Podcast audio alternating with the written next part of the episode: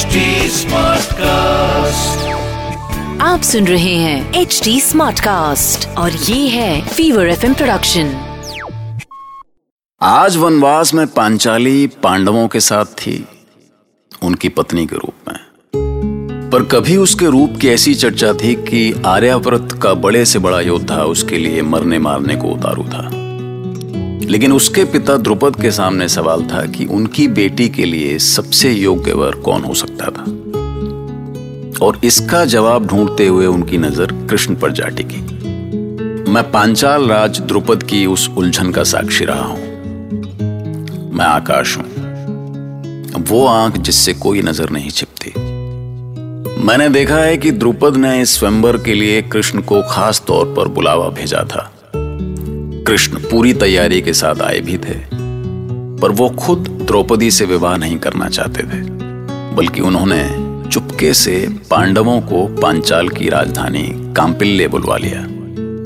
इस सारी तैयारी के बाद जब कृष्ण कांपिल्ले पहुँचे तो उनका ज़बरदस्त स्वागत हुआ।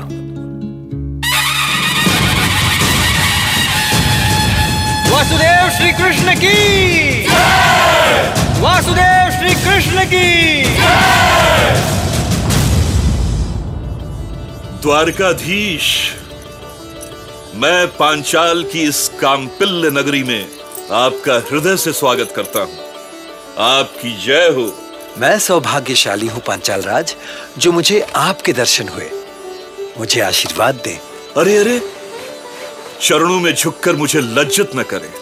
आपका स्थान तो मेरे हृदय में है। वासुदेव श्री कृष्ण की। पांचाल नरेश द्रुपद की।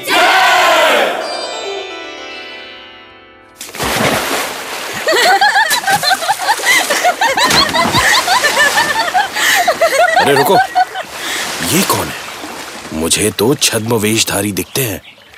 अवश्य ही ये हमारी जल क्रीड़ा में बाधा डालने आ रहे हैं। मुझे तो ऐसा नहीं लग रहा है महाराज। छोड़िए ना उन्हें जाने दीजिए। अरे कैसे छोड़ दूँ? मेरी दृष्टि से कोई बचकर नहीं जा सकता। ये चित्रसेन का प्रदेश है जहाँ हर छल प्रकट हो जाता है। आप व्यर्थ संदेह कर रहे हैं महाराज। देखिए उनके साथ एक स्त्री भी है। मेरी आशंका व्यर्थ नहीं है कन्याओं। देखो उनके पास अस्त्र शस्त्र भी है। बड़े भैया ये हमें ऐसे घूर घूर कर क्यों देख रहा है? देखने दो भीम। तुम उधर मत देखो। उसे जल क्रीड़ा करने दो। ठहरो! कौन हो तुम? मैं गंधर्वराज चित्रसेन हूँ। तुम बिना मेरी आज्ञा के मेरे राज्य में प्रवेश नहीं कर सकते। तू हमें रोकने वाला कौन होता है? जा चुपचाप जल क्रीड़ा कर। तेरा ये दुस्साहस? सैनिकों! मैं इसे अभी मार डालूँगा भैया। तुम सबका काल आ गया है। तुम्हारा ये दुस्साहस अब भुगतो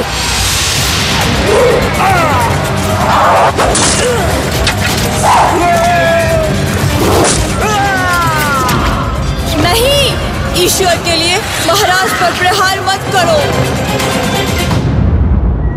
इसे बंदी बना लो। भूल हो गई मुझसे। छोड़ दो मुझे। तुम तुम सब जहाँ जाना चाहते हो वहाँ जाओ। छोड़ छोड़ दो मुझे। हम सब तो जा ही रहे थे। तुमने ही हमारा मार्ग रोका। मुझसे भूल हो गई है। भूल हो गई है मैं सच कह रहा हूँ। मैं मैं गंधर्वराज चित्रसेन तुम जैसे वीरों का सम्मान करना चाहता हूँ।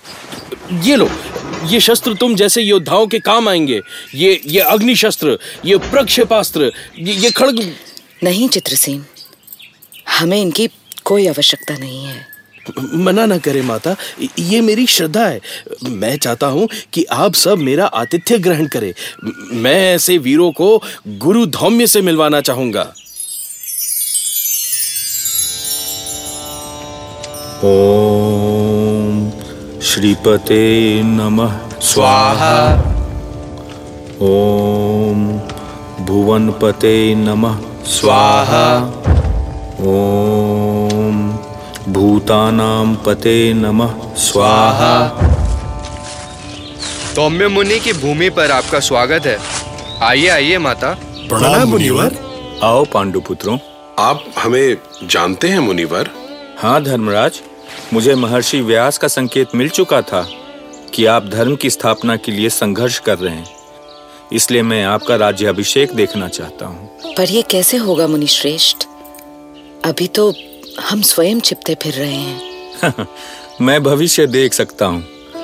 ईश्वर ने आपके राज्य अभिषेक का मार्ग प्रशस्त करना आरंभ कर दिया है। कामपिल्ले के मार्ग पर आगे बढ़िए।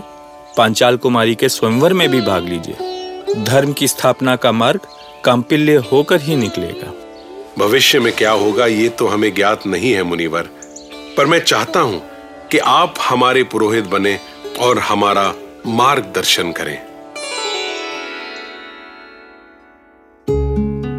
जब इधर पांडव पंचाली के स्वयंवर के लिए जा रहे थे तो दुर्योधन को तो उनके रास्ते में आना ही था। पर दुर्योधन की पत्नी भानुमति नहीं चाहती थी कि दुर्योधन पांचाली को पत्नी बना के हस्तिनापुर में लाए। काहे? अरे गजब कर रहे हो यार। अब भाई साहब, कौन औरत चाहेगी कि घर में सौतन आ जाए? हाँ? हाँ क्या कुरु कुमार दुर्योधन अब इतना दीन बन गया है कि वो अपनी पत्नी के इशारों पर नाचेगा? एक स्त्री के हाथों का खिलौना बन गया है क्या कुरुवंश का भविष्य? मेरा अपमान कर रहा है मामा। हुँ? क्या मैंने आज तक कभी भी भानुमति की बातों में आकर कोई भी निर्णय लिया? तो जाओ पांचाली के स्वयंवर में जाओ।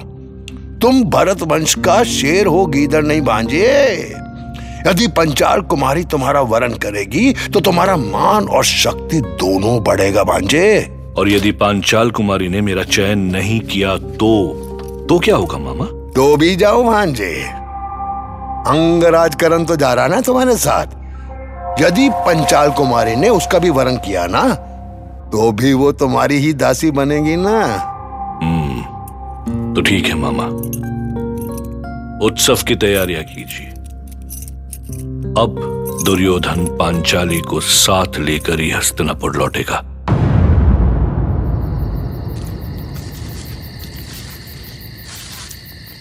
पांचाली किसका वरण करेगी ये उसी पर छोड़ दें पांचाल राज। स्वयंवर तो इसीलिए होता है कि कन्या अपनी इच्छा के अनुसार अपना जीवन साथी खुद चुने। पर वासुदेव कृष्ण रात्रि के इस एकांत में मैंने आपको कुछ पूछने के लिए बुलाया है। तो पूछिए पांचाल राज मैं उत्तर देने का प्रयास करूँगा। क्या आप पांचाली को पत्नी के रूप में क्या हुआ? क्या आपको पांचाली स्वीकार नहीं है वासुदेव? क्षमा चाहूँगा पांचाल राज पर मैं पांचाली के योग्य नहीं हूँ। क्या आप किसी से भयभीत हैं? नहीं नहीं ऐसी बात नहीं है पर मैं कुरुओं और पांचालों के बीच युद्ध का कारण नहीं बनना चाहता। महाराज मैं बहुत दूर की सोच रहा हूँ और मैं ये जानता हूँ कि आर्यवर्त में धर्म की रक्षा तभी हो सकती है जब कुरु और पांचाल साथ रहें। जब द्रोण के शिष्यों ने मुझे अपमानित किया तब तो किसी ने ये नहीं सोचा? वो अनुचित था महाराज। मैंने उसे कभी सही नहीं ठहराया। आचार्य द्रोण ने अपनी व्यक्तिगत लड़ाई को दो राज परिवारों की लड़ाई में परिवर्तित कर दिया।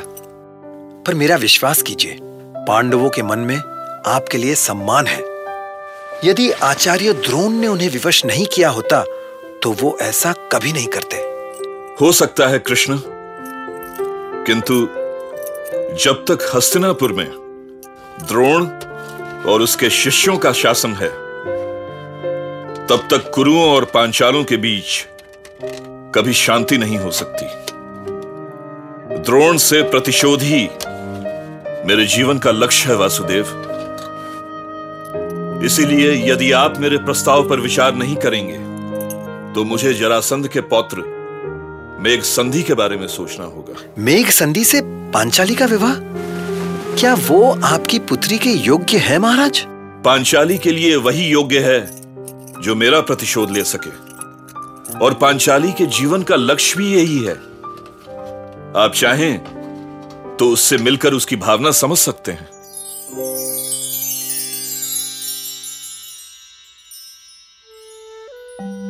केशव मैंने आपको छोड़कर कभी किसी और के बारे में सोचा ही नहीं। पर क्यों पांचाली? तुमने ऐसा क्या देख लिया मुझमें? आप पूर्ण पुरुष हैं केशव। आपको पाकर कोई भी स्त्री धन्य हो जाएगी। मेरे लिए आप साक्षात ईश्वर हैं। मैंने आपके अलावा कभी किसी और की कामना ही नहीं की। और फिर, आपको पाकर मैं अपने पिता को नया जीवन दे सकूँगी।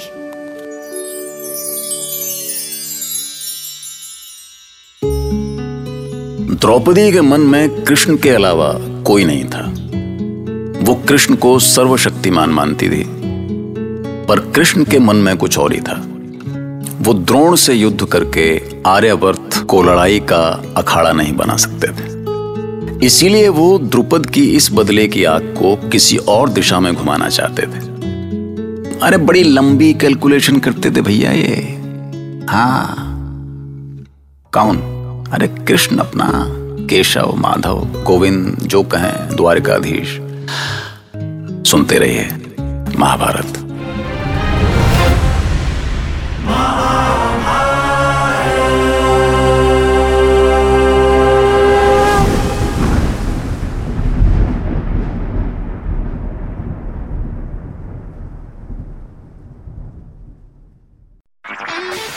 सुन रहे हैं एच डी स्मार्ट कास्ट और ये था Fever FM production H Smartcast